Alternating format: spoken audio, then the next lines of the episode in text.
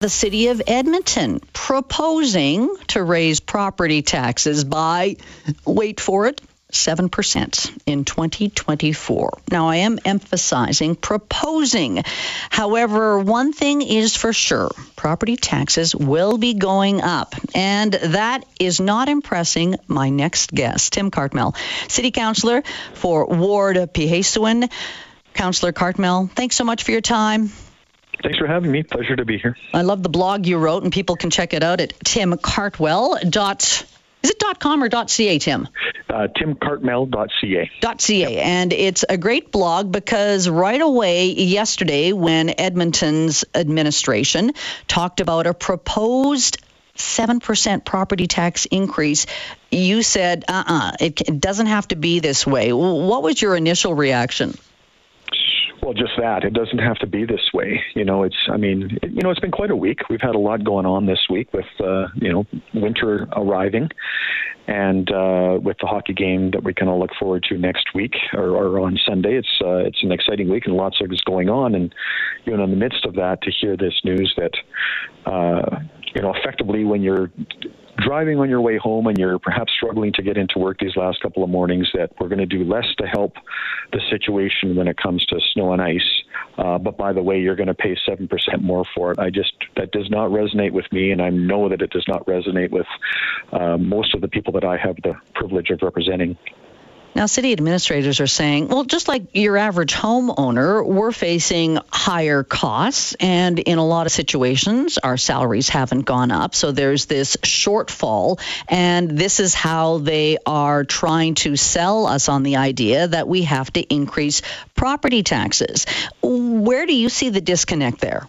Well, just like in your home, uh, you know, you, you don't necessarily have the ability to go uh, into your boss and say, geez, you know, my power bill went up, so I need a raise. I demand a raise. You're going to give me a raise. You don't have that opportunity. And yet, it's an easy thing to default, you know, with, uh, at, with, at the city that we'll just take more property tax out of your pocket. There's got to be a bit more consideration than that. There's got to be uh, a little bit more understanding that we cannot layer on to what people are already experiencing with their household budgets. We need to look inside and think about how we do with less dollars, or at least do what we have to do with the dollars that we're already taking before we take more. And is this that whole idea of, okay, go line by line? Where can we see some savings? Why has this not happened in the past? Well, so, you know, it's understandable. I will say this, you know, that we, we haven't, we don't have a process like that set up. So other levels of government do. When a budget is, is dropped on the floor of the legislature or the House of Commons, uh, it goes through that, that first day process, but then it immediately goes to what they call committee of supply, where ministry by ministry, you have to come in and, and essentially defend that budget to uh, to a committee of the legislature uh, or of the House of Commons. We don't have that at, at City Council. We don't have a budget review committee or anything like that. And I'm saying perhaps we need to. Um, you know, and I, I think it's a lot to ask, quite frankly, for administration to come in and, and offer up things that are going to get reduced, knowing that, you know, let, let's face it, that's talking about jobs. That's talking about lower levels of service. Uh, we've repeatedly asked for that in the time that I've been on on City Council, and it just it, it just hasn't been offered, and I don't think it's going to be. So we need to try another tactic. And would that tactic then have someone from the outside going through that process so it almost avoids any, I don't want to say a conflict of interest, but just a special interest in some areas? Just have someone who has no attachment to this to say, this is how you can make some savings. Well, that's and that's the thing is you know somebody that's objective that has no attachment to this necessarily, either political or administrative.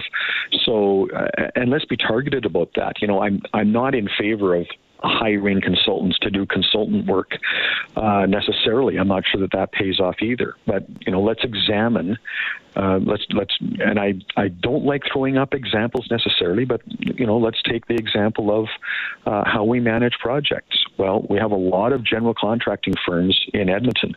Uh, are there some some people that have retired from positions from senior positions in those firms that can offer some insight about how you set up uh, a department or a shop or an office that manages construction projects? Is there something to learn from that?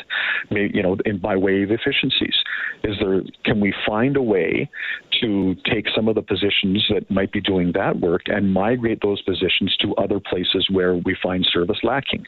You know, and I again, I hate offering a single example because I think people feel like they're targeted that way. But I think we have to start talking about these things in, in discrete sets and talk about the different lines of service that we offer and, and how there might be external expertise that can help us with how we offer them. My guest this afternoon is Tim Cartmell, City Councillor Ward Pihêsiwin, and we are talking about a proposed 7% increase in property taxes and how we can ensure that it doesn't go that high. I mentioned at timcartmell.ca, you've written a great uh, blog that just throws out some of your ideas as far as how we can look at things. And, and you touch on the fact that I guess it's good, uh, but uh, also maybe a criticism that the city of Edmonton has these high building standards. How does that lead to problems sometimes? Well, and I, you know, I think that the focus needs to be on the operating budget more so than on the capital budget. But I, you know, I, I think that we've found that uh, we've had too many instances lately where it's been form over function, and we've found ourselves with some pretty expensive buildings. And you know, so, um, and and there's some examples of recent buildings that have had very expensive exterior siding, very expensive fit and finish in the washrooms. And that's that's not to say that City of Edmonton employees shouldn't have really comfortable and, and welcoming environments to work in. But they don't necessarily need to be the most expensive finishes, you know, that you can find. There's other ways of building those buildings. So, you know, we have a, a, a discussion that's happened at City Council lately about amenities that can be offered, uh, you know, to the growing parts of the city, and, and the city can't keep up. Well, as an example, can we design one skateboard park and build 10 of them? Can we design one splash pad and build 10 or 15 or 20 of them? Can we design one arena with a fitness center and a community league room and build six, eight, or 10 of those that, you know, that aren't fancy necessarily on the outside? Energy efficient, meeting our goals, you know, in terms of sustainable infrastructure. But on the inside is where you find, um, you know, where you're going to see kids that are enjoying the ice or enjoying the pool, uh, and not this extravagant form on the outside. I think I think there's room for that, and uh, you know, so you know, economies of scale and how we manage projects. Uh, I just I, I see and hear too much of how the standard we set for fit and finish of our buildings is driving the cost up of those same buildings. Is there also a conversation, and I'm throwing it out here, some of my listeners may agree, some may be very angry, but is this a time to pause on the skateboards or the rinks or the, you know, those kind of things that some people might see as a bit of a luxury? Well, I think it's time to think about doing them differently, and then think about you know can we afford them? I, it's you know it's it's it's interesting. I sat with a group of business leaders uh, on Monday morning, and one of the things they talked about in, in the challenges they're seeing is labor retention in their companies, and you know, and it's it's to some degree about salary, but in when you're talking about a city like Edmonton, it's about attracting, retaining, and attracting people to our city. Well, the city needs to have more than you know than just a job and a well-plowed road. There needs to be other things in the city that people enjoy, and some of those things fall at the feet of, of the city of Edmonton. So it's not necessarily stopping doing those things, but doing those things in a more cost-effective way, so that the buildings uh, or the infrastructure offers what needs to be offered, uh, attaches the level of investment to the need that we need to meet, but not in an extravagant or overinflated way. And I think there's just too many examples that I hear about of that exaggerated, um, overspent, inflated uh, investment that that that just simply is more about form than it is about function. My guest this afternoon is Tim Cartmell, counselor for Ward Pihêsiwin, and we just talked about skateboards, hockey rinks, recreation. Coming up after the break, Tim, I want to talk about how you think we've got to get back to focusing on sports tourism. I'm Angela Kokott, in for Chelsea Bird. Back after this, my conversation with Councillor Tim Cartmell, Councillor for Pihêsiwin, and we're talking about, at this point, a proposed 7% increase in property taxes. Tim, I just want to read a couple of here uh, because, uh, let's see, Adam says, I'm very impressed with Tim's work ethic. It's a shame that many of his peers on council refuse to sharpen a pencil and be smarter with financial decisions. Now, before you get too big of a head on that one, here's one from John just saying, uh, let's see here. Uh, they do this all the time. They always scare us by starting high and then settle for a lower number. It's all a big trick. They do it every year. So, is this just a big trick from administrators saying, okay, this is what it's going to be, and then you kind of go into budget deliberations and you come out with a 6%, and you think, hey, that's a good deal?